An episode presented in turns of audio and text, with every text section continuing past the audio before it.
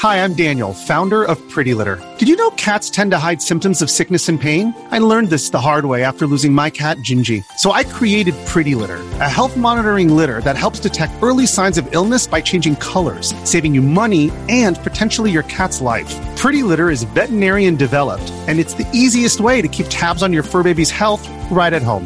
Go to prettylitter.com and use code SPOTIFY for 20% off your first order and a free cat toy. Terms and conditions apply. See site for details.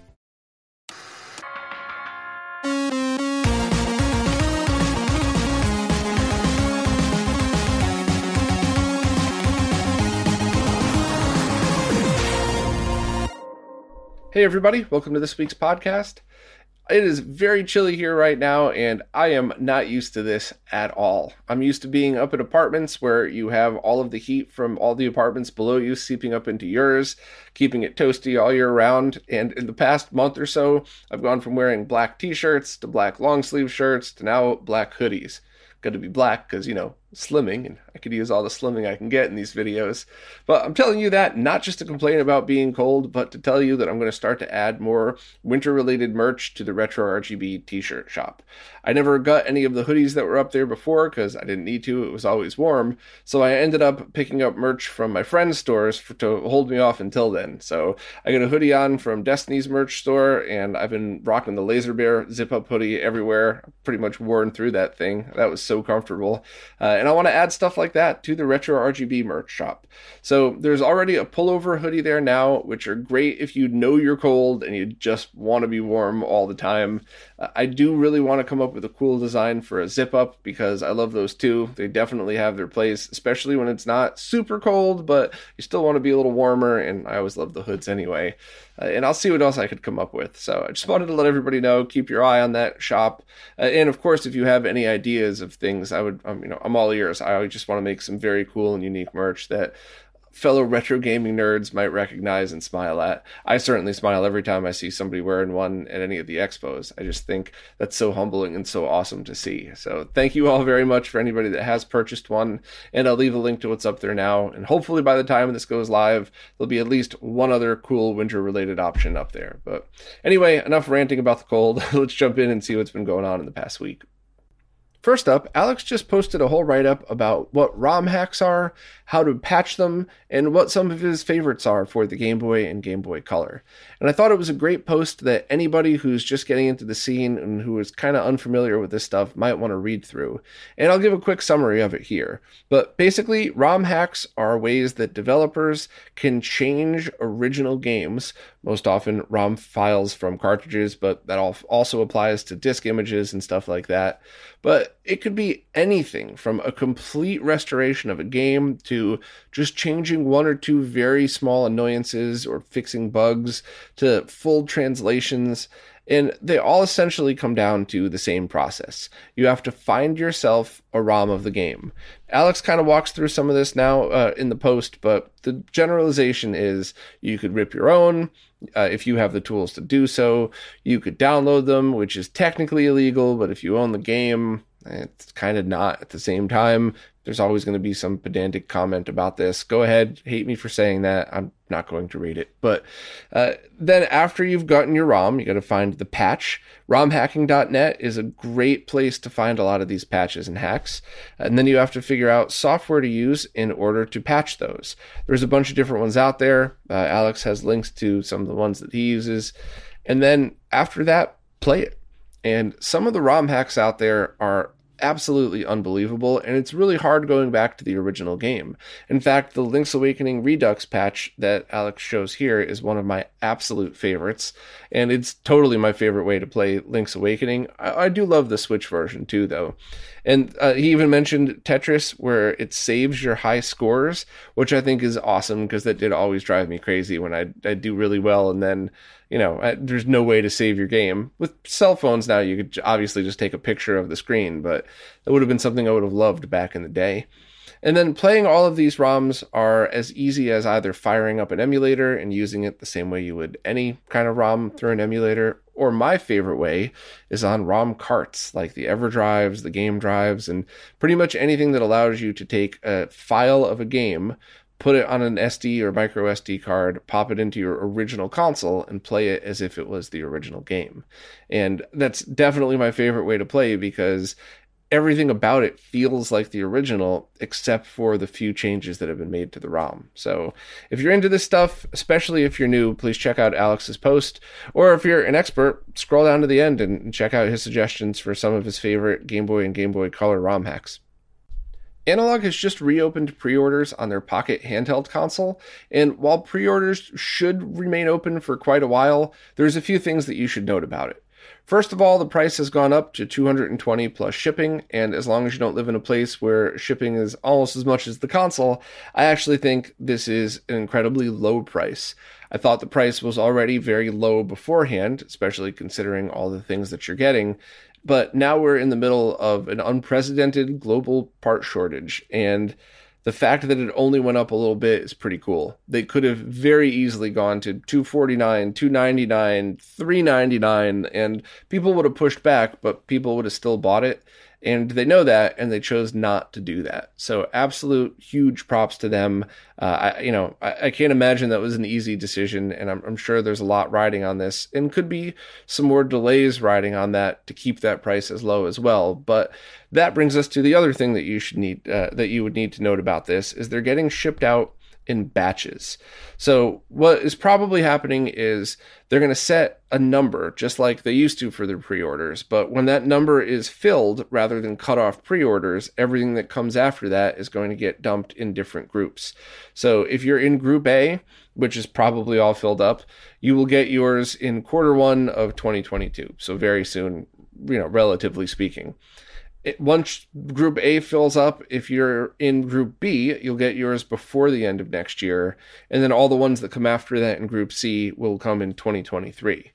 Now, the other good thing about this is if you're not sure if you want to wait that long and you put your order in, a couple days after the order goes through, you'll be able to supposedly go on their website and see what group you're in. And if you decide, ah, you know, that's too far away, I don't know what life's going to be like then, they'll refund your money. So uh, all of this is about as fair as anybody could possibly ask for. And I do think it's very cool that they waited to do this until the other ones started shipping. So I have not gotten my ship notification yet, but other people have. So they're definitely going out to people. People are definitely receiving them. And I just thought that was a cool gesture because it would have been very easy to just open up a new round of pre orders every couple months, especially when everybody was home locked down and needed something to do, uh, and then just not ship. And I think I think it was kind of a neat move that they waited until they started shipping to reopen the pre orders on it. I think that's a pretty cool gesture. So shout out and props to them for all of that stuff. But more about the pocket itself in a second. Everyone who got early access to an Analogue Pocket has released their review video this week, and everybody really seemed to like it. Especially the screen, because not only did it look good just by itself, but all of the different effects of mimicking the screens of the original handhelds looked really incredible. And overall, I think people just gave it their thumbs up and, and really thought it was worth the money and a good product.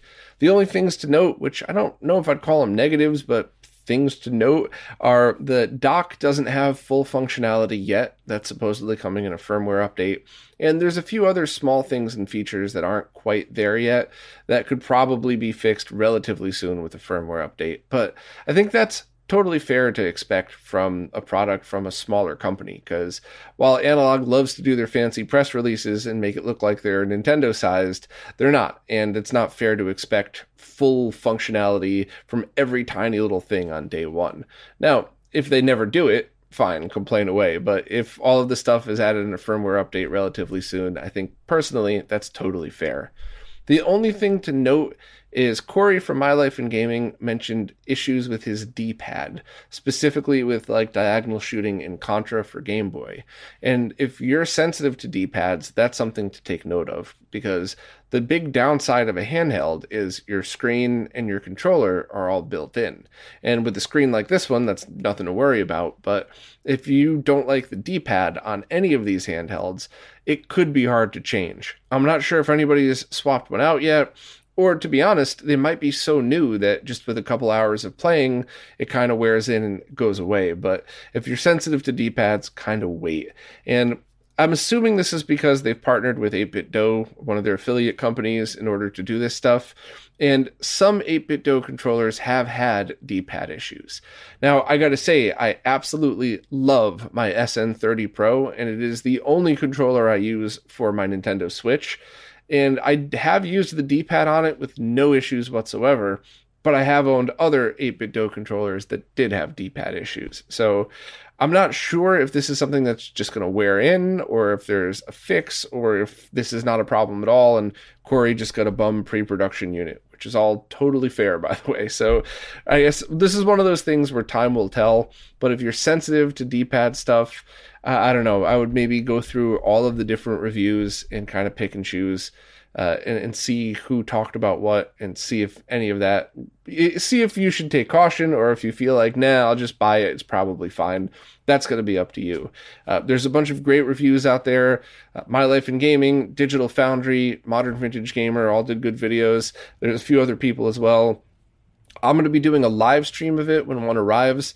Um, I'm not really a fan of handhelds in for gaming. I mean, I appreciate what they are, and I, I, certainly appreciate everything that went into making this as cool as it was. But for me personally, I would always rather just game on a TV. So I was very lucky that a friend of mine offered to buy it and have it sent to me so that I could do a quick unboxing live stream review and then send it on to them.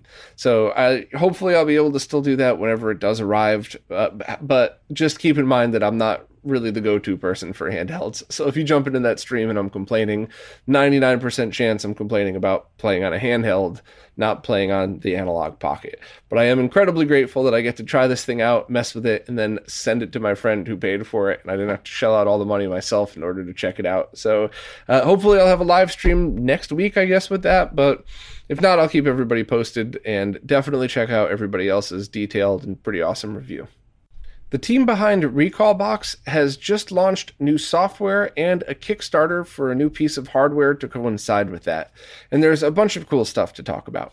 First of all, the Kickstarter itself is for a Raspberry Pi RGB hat which is a SCART or D-sub outputting device that goes up to the top of Raspberry Pi 3 or 4s, which that last part's important because that means you're able to get RGB out from the much faster Raspberry Pi 4. And I believe it also works with the 4 computer. So it looks like a little keyboard with the Raspberry Pi 4 built in. I've never tried one, but they look really neat. And I've always tempted to pick one up for, for whatever reason. So it's basically just a standard RGB output support for 31 kilohertz VGA will be added to the software at some point, but the biggest feature is that when it's plugged into the Pi, it's auto detected. So if you're using the Recalbox software that was just released, version 8.0, you don't even have to configure anything. Just plug it in, plug it into your RGB monitor or whatever, and that's it. You get to start gaming.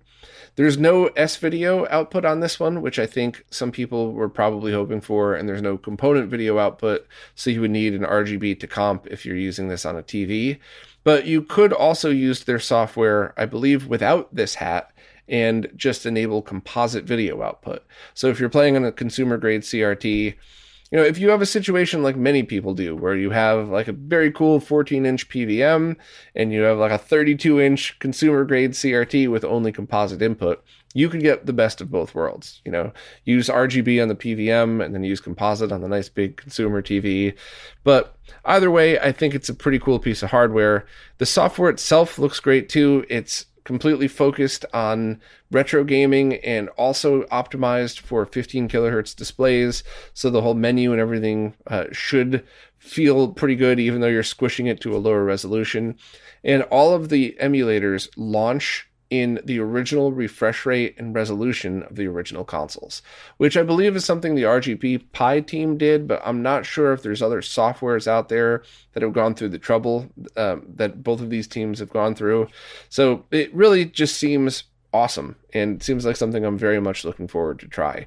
My my preference for Raspberry Pi gaming is stuff that I can't do elsewhere. So, you know, things like arcade is probably the number one use for me. And I do realize that there's other stuff out there that you might want to use. And of course, using a PC is probably going to be the most fully powered version. And the Recalbox software version 8.0 also works on PCs. You could just flash it to a USB stick, boot from that. So if you have a really powerful PC, you don't even have to change your existing configuration, just boot off the drive and you could use that for gaming, which I thought is pretty cool. There's also a bunch of neat options they integrated the, for HDMI output, like the Genesis Plus GX wide core, which renders some Genesis games in 16 by 9 so you could fill up the whole screen without stretching. I'm talking to you, Ian and uh, yeah, so it just it seems awesome. If you want one, definitely pick up the Kickstarter now. It's forty ish plus shipping, and it does not come with a case, but they have a 3D printed file available if you would like to print your own case. And I'm certainly looking forward to checking it out, but I think the combination of the hardware and software is what makes this one kind of special. So definitely give it a try, and uh, I'll keep everybody updated and hopefully be able to stream it live once it gets here. The team behind Doom 32X Resurrection has just posted a new update to the ROM hack, and it adds a few different features, some fixes, some tweaks, and they've improved rendering performance by 25%, which is kind of crazy. So, if you're not aware of what this is, a while back this was really uh, this patch was released that completely redid the 32x version of Doom, which was already fine on its own, but this patch really just pushed it to its limits and everything about it has been improved. And if you have the ability to play 32x ROMs in any way, I strongly recommend giving it a shot if you like Doom. And of course, if you have original hardware, I would also recommend, strongly recommend trying it on a ROM cart so you could truly experience what was possible back when this was released, but no developers ever did. Because I think that's something that a lot of people might think, oh, well, we have new technology today. There's new things we could do. They must be using the FPGA on the ROM cart to do it. But this is totally playable on original 32X hardware. So you get to really see what could have been done. And I just think it's so impressive. And if you're a fan of Doom, this is kind of a must try if you're a retro nerd. Now, I know Doom's on everything and you, you know, you probably played it on a microwave by now or something, but if you like the 32X, this one's special. So thanks for the team for for keeping up on an already awesome patch that didn't need any other work. And if you need to know how to apply this patch, check out uh, both Alex's post on what ROM patches were and everything I talked about talked about before, but also read through the instructions specifically for this one because the patching tool is different than most other ROM hacks I've ever tried. So very, very impressive stuff. And I played the first version they released publicly. I haven't had a chance to try this one yet, but I'm really looking forward to it. PixelFX have just released a new firmware update for the N64 Digital that adds the ability to dial in custom aspect ratios, as well as the ability to import and export scanline filters from the MiSTer FPGA project. So, if you're unaware about all of this stuff, the N64 Digital has some really awesome scanline emulation in there. In fact, in the video I did about N64 stuff, I showed what I thought was a pretty good example of why CRT filters are important because they mask some of the stuff that you would have never seen on a CRT because of the way an image is drawn on those displays. And I really was super, super impressed with what they did and thought it was awesome. However, that's a small group of people working on something, and as well, or as, as good as those might be, there's still been lots of improvements in the MiSTer community with their scanline filters. And in the past few months, we've seen it go from basically horizontal black lines across the screen to excellent CRT emulation. And a lot of developers have donated their time for this. A lot of really good people have made scan lines that are, are very accurate to the original. And it's a complicated problem, regardless of who is working on this stuff, because what CRT are you trying to emulate and what display are you playing on? So, somebody gaming on a 65 inch OLED TV that's trying to emulate a 14 inch PVM is going to have a completely different set of settings than somebody who's on like a 50 inch plasma, like the one that I've been testing on recently, and trying to emulate like a big consumer grade TV. So it's really tough to be able to dial all those in, and variety is going to be the key here. Because unless you want to make these from scratch yourself, it's much easier to uh, start by bouncing off of the work that other amazing people have already started. And the ability to do that now on the PixelFX N64 Digital is as easy as just downloading something that maybe you got dialed in on the MiSTer and uploading it to that. So I would strongly recommend if you have both devices, just check out everything that's been going on lately. There's built-in shadow mask support that Sorg just added recently. Um, some of the extra filters I've been using Trash Uncle's filter recently, uh, but there's so many good people out there doing amazing stuff for this. And once again, it's going to look different to your eyes on your display based on what CRT you're trying to mimic. So it's something that there is no right answer. There's just what looks best for you. And the fact that PixelFX have opened it up to be able to do that and share uh, just make it easier for everybody. So, uh, you know, thanks to everybody who works on all of these things, and I'm really looking forward to see how far it comes because in just a very short period of time, we went from scan lines being just a bunch of black lines drawn across the screen to something that really does feel like uh, feel as close as I've ever seen to being able to play on a real CRT. So finally, two years in the making, I finally got to meet up with Steve from RetroTech and do an in-person interview. We were supposed to do it over two years ago. In fact, almost exactly, just a little bit over two years ago, I was supposed to drive down. And then I remember I ended up getting sick, so we postponed it. And then the whole world got sick. So we've been trying to jump back into it since then. But he moved, I moved, there was a whole bunch of stuff in between. And I eventually was just like, all right, forget it. Let's do it right now. I'll rent a van. I'll drive all these CRTs down I've been collecting and trying to bring you, and we'll go from there. And that's exactly what happened. I basically just left early in the morning, made a couple of stops picking up and dropping off more CRTs, got to his house in the evening, unloaded the van, did an interview, drank all his beer, passed out, woke up, and left first thing in the morning, which I think I did that same thing to Dan a couple years ago. I think Woozle too. Sorry, everybody, and thanks for the beer. But uh, yeah, it was an absolute blast. We hung out, had a great time. The interview talked about everything from working on CRTs all the way to just stupid stuff we did as kids, and uh, I really enjoyed it. We'll definitely going to be doing that again. I'll probably make a trip at least once a year down to visit or to at least meet halfway or something. So we'd always try to figure out a way to to do a podcast whenever we do that because it's always a bunch of fun. If you're a fan of Steve's work, please consider signing up for his Patreon or at the very least subscribe to the YouTube channel and tell your friends because that's always an important part. But Steve does great videos about calibration and repair of CRTs, um, and, and, everything from hey, here's how to change some settings on a CRT completely safe to hey, you know, don't die while doing this, but here's how to repair the inside of a CRT. And, safety is always imperative when working on CRTs. So we beat that point to death in the interview. So I'll just say you could possibly die while working on a CRT. You're never going to die working on a Super Nintendo unless you do it in your bathtub or something like that with it plugged into the wall holding a soldering iron. Stupid analogy, but it always paints a very clear picture when I say it. So check that out. And also check out he and Lewis's Zez Retro podcast uh, or the Cathode Ray podcast on the Zez Retro channel because he and Lewis Ezrin talk about all of the in-depth stuff into CRTs and they're also very funny likable people. So uh, definitely something you're going to want to check out if uh, if you like Steve and you want to hear more from him. But I was just so glad to finally get down there and hang out and do this because it's been way too long. Uh, and hopefully, we'll get to do this on a much more regular basis going forward. An official release date has finally been announced for Windjammers 2. It's going to be coming out on pretty much all platforms on January 20th so just about a month from now.